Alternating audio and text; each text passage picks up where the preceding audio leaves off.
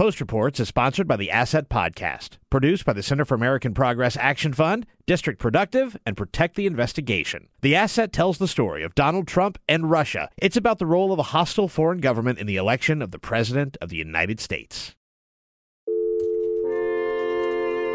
From the newsroom of the Washington Post. Washington Post, this is Colby. Yeah, yeah. 何老师你好，我是华盛顿邮报记者施佳。Hi, it's Stephanie McCrummen from the Washington Post. This is Post Reports. I'm Martine Powers. It's Friday, June 14th. Today, Tan France from Queer Eye on growing up brown, Muslim, and gay in England, and how DJ Khaled gamed the Billboard charts. That is my main claim to fame. I have uh, I've popularized something called the French tuck. You'll often find me sporting a French tuck. Yeah, he's casual. I he's like the cool. little partial tuck. French tuck. Yeah. looks damn good. You see how I've tucked in mine? It's called a French tuck, which is where you tuck the very front of your shirt into your pants. How often do people ask you about that, or how, how often is that brought up as It's- the thing? It's brought up about at least 50, 60 times a day. no joke. Whether it be D- via DM or in real life. Yeah. I promise that this will be the last time that we talk about the French tuck in this Hey, interview. I'm proud. At least some, at least people know me for something. It's very nice, and it's a great styling tip. My name is Tan France. I am on a show called Queer Eye on Netflix, and I'm the author of a book called Naturally Tan. Queer Eye is a reboot of the original Bravo series that aired in the early 2000s, Queer Eye for the Straight Guy. The new Netflix version features five queer experts who help what they call a hero undergo a makeover. Tan France is the one who guides them on fashion, and that's something that he's been interested in since he was a kid. He got his first sewing machine as a teenager, and he was in the clothing business before he was tapped for Queer Eye. So, I want to start by talking about your particular role on Queer Eye. Because one thing that I've noticed is that when it comes to delivering some of the hardest truths, usually that goes to you. Yes. That you're the one saying things that are kind, but also critical of people's appearance or mm-hmm. letting them know the honest truth about how they're presenting themselves Yeah. to the world. Yeah. How do you navigate doing that in a way that is kind, but but is still honest? I would like to make a correction. um, I, I don't think I'm criticizing what people wear. I'm trying to offer suggestions that might truly help them feel better about themselves. I do see fashion as being very important uh, when it comes to how you view yourself and how you feel about yourself. And so that's why I think it's super important for me to be able to talk about the way somebody presents to the world. It's easier for me, I think, to have those hard conversations than with the other boys because I think Americans are encouraged to be nice.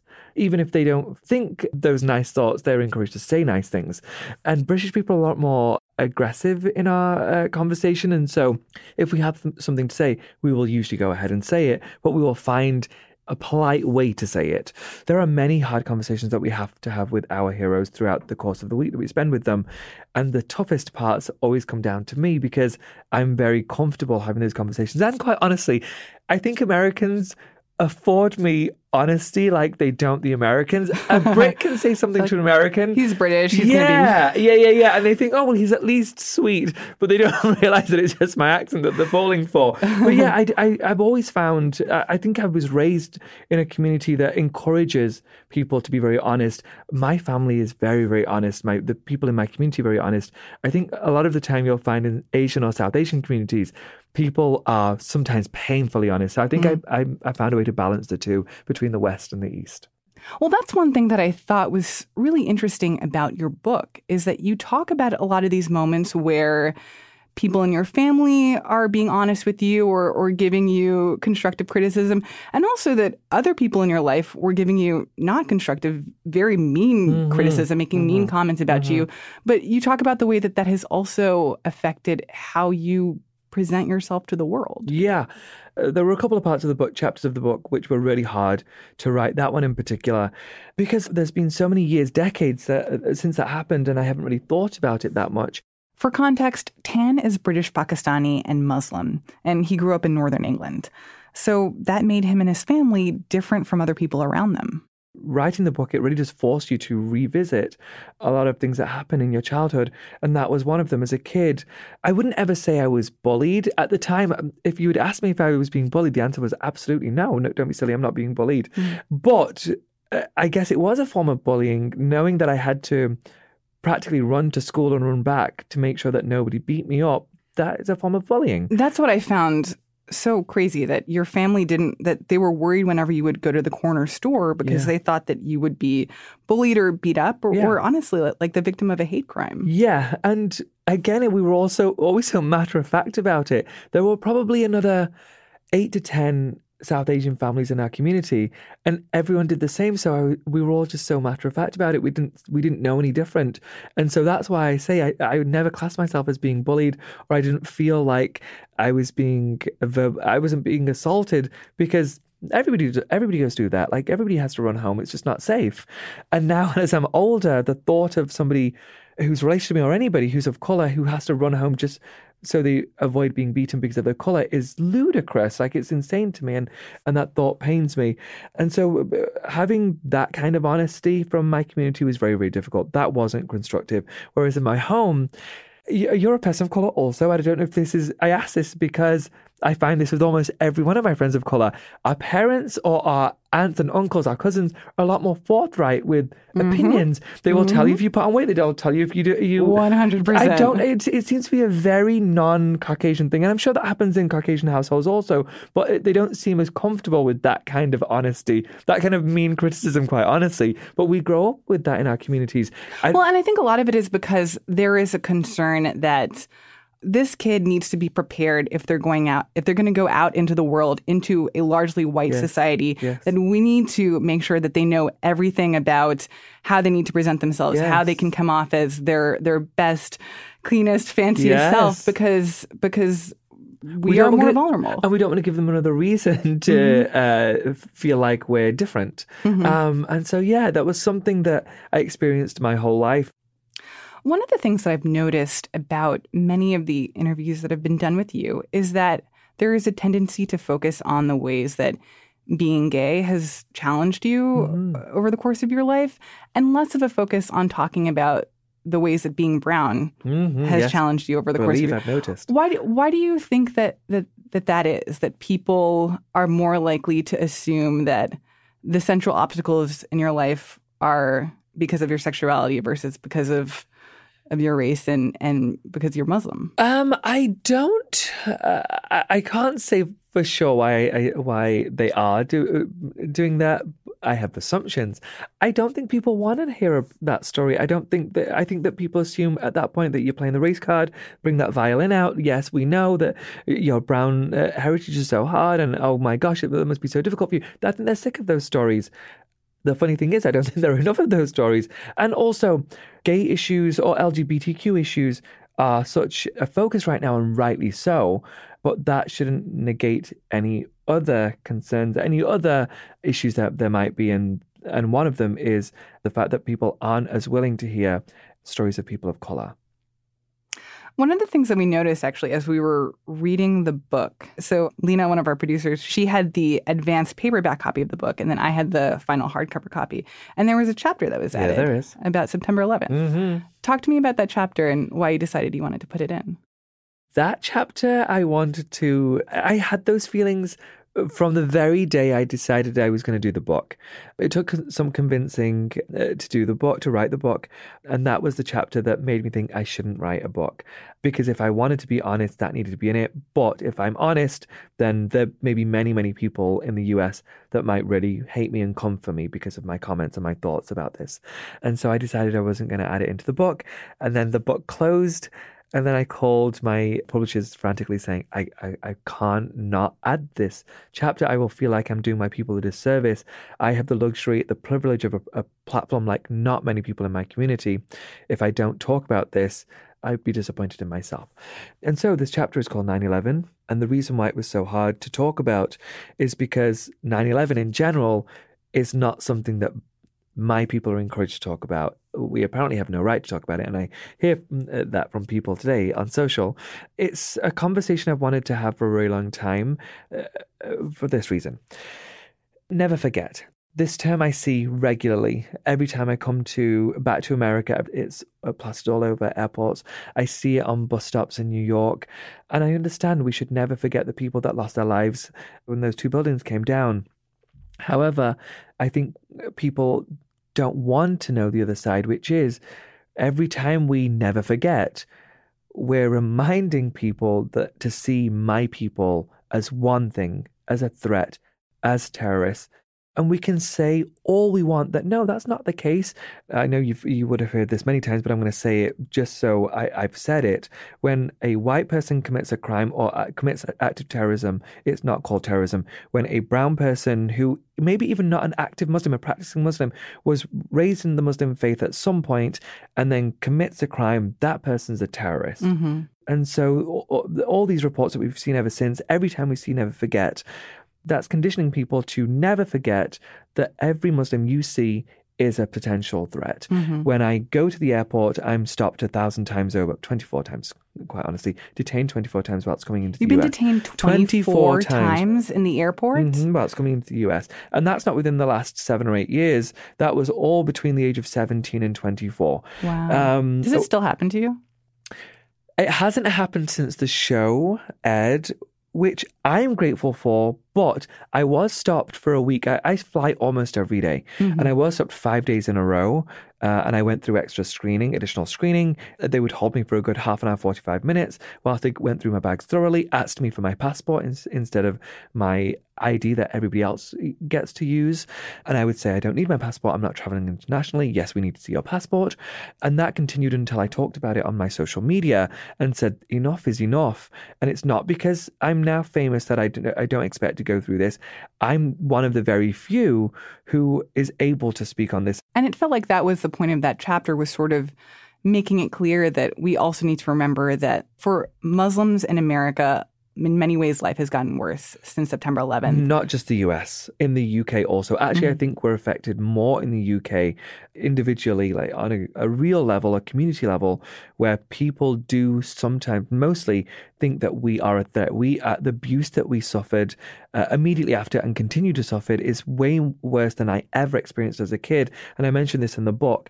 Before 9 11, I was worried that somebody would attack me for being Pakistani or just brown. After 9 11, um, the taunts changed. It wasn't that they would call me the disgusting P word in the street. It was then terrorist or raghead or any of those other disgusting terms that they would throw at us. So it was a different kind of worry. They weren't worried about us because we were brown and different. They worried because they, they truly thought that we would attack them. And they didn't understand that we were more scared than anybody. Not only now were we worried that there could be uh, an act of terrorism committed on the countries that we're in, the cities that we're in, and we would also suffer just as any other Caucasian person would, but we were also attacked by people in our own communities who now saw us as terrorists. What is the thing that people don't ever ask you about that you wish that you were asked about? Oh. It's not a specific question. It's all it's the beauty of my culture and my community. I think it's always positioned where, well, you, you, you have to represent this community, or you represent this community, you're Pakistani. It's always tied in with how do you represent in this industry and it's combating issues as opposed to talk to me about how beautiful your upbringing was. Like, tell me all the best things of your culture. I'd only started to wonder this within the last day or so if I should stop mentioning at this point the word representation and just be.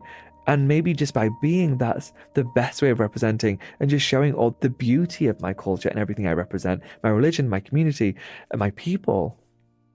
Now for the last question. Yeah. So, because this is the Washington Post, yes, I have to ask you a double whammy political question. Uh oh. First of all, what is your fashion advice for President Trump? Sorry. uh-huh. And what is your fashion advice for those who are running for president in 2020, the Democratic candidates? Okay. I, I won't make this specific to uh, just the candidates who are running. I will say this in general. No matter what job you're going for, you want to feel the very best you can feel in what you're wearing so that you feel your very best and, and you're putting your best foot forward and you feel like the clothes that you are wearing represent who you are, but also that people take you seriously. When you are dressed appropriately for the job that you have, people respect you and will take you more seriously than if you are dressed as trash when you are trying to be taken seriously. If you had to give one specific piece of advice for President Trump to feel the best that he can feel and represent the country the way that you think he should, what could he fix? Uh, it's not a direct fix, but maybe look at what Obama did as far as his wardrobe goes, uh, went and take notes from him. He was very much respected, and I respect him very much, and I respect his wardrobe choices. So maybe this is like a tailoring issue. Tailoring issue. Tan France, thank you so much. You are very welcome. Thank you. Thanks for having me. Tan France is a fashion expert on the Netflix show Queer Eye. His new book is called Naturally Tan.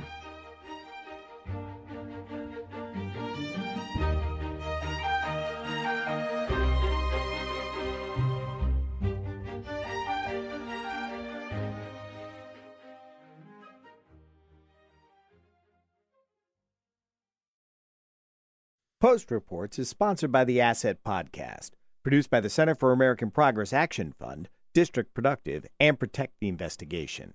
Listen to the story of the role of a hostile foreign government in the election of Donald Trump to President of the United States. Download and listen today. And now, one more thing about a hitmaker and the Billboard chart for top album. So, DJ Khaled bundled his record with energy shots, sort of like those five hour energies, but a, a different brand of them. So what that means is you could buy online five energy shots and you would get one free digital download of DJ Khaled's new album. That's Travis Andrews. I'm a pop culture reporter with the Washington Post. And according to Travis, what DJ Khaled did is not unheard of this is something that people have done actually for a long time now in the digital age. I think it began around 2004 with Prince. He would give away albums at his concerts. You bought a ticket to the concert, you got an album. And ever since then, it's become more and more increasingly popular to quote unquote bundle your album with merchandise of all different sorts. Taylor Swift, back in 2012, actually bundled her album Red with Papa John's Pizza, 22 bucks, and you could get a one topping pizza and a copy of her album.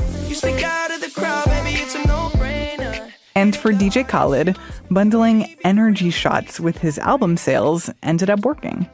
DJ Khaled sold more records in theory, but the reason was people were buying these energy drinks in bulk. And Billboard looked at that and said, well, this doesn't count because you were asking people to say buy 10 packs of energy drinks. And when they did that, they got 10 albums. And that all counts towards, you know, supposedly towards Billboard's rankings. What they did not like is that Khaled bundled it with these energy shots and then the company shop.com that he was going through they tried to get people to buy them in bulk. They very specifically said, buy a whole bunch of these energy shots and we can get Khaled to number one. Essentially, he gamed the system and they said, no, that's not fair. Now, after being close to the number one spot on Billboard's top 200 albums chart, Khaled's Father of Asahd has slipped to number three. But Travis says that Billboard's rankings don't really matter to the public anymore. They only matter to industry insiders. It's important to note that Billboard has an incredibly difficult kind of problem to solve. You know, for almost a century, they've been tracking popularity of music and they've been doing it by how many physical CDs or records were sold, how many times a song is played on the radio. And that was always very easy to track. Obviously, in today's world, that's completely different. The way we listen to music is different, the way music is disseminated is different. And to say what is actually popular you know, it's a really confusing time. The streaming has changed music tremendously, and this is just another example of how that's happening. Travis Andrews covers pop culture for The Post.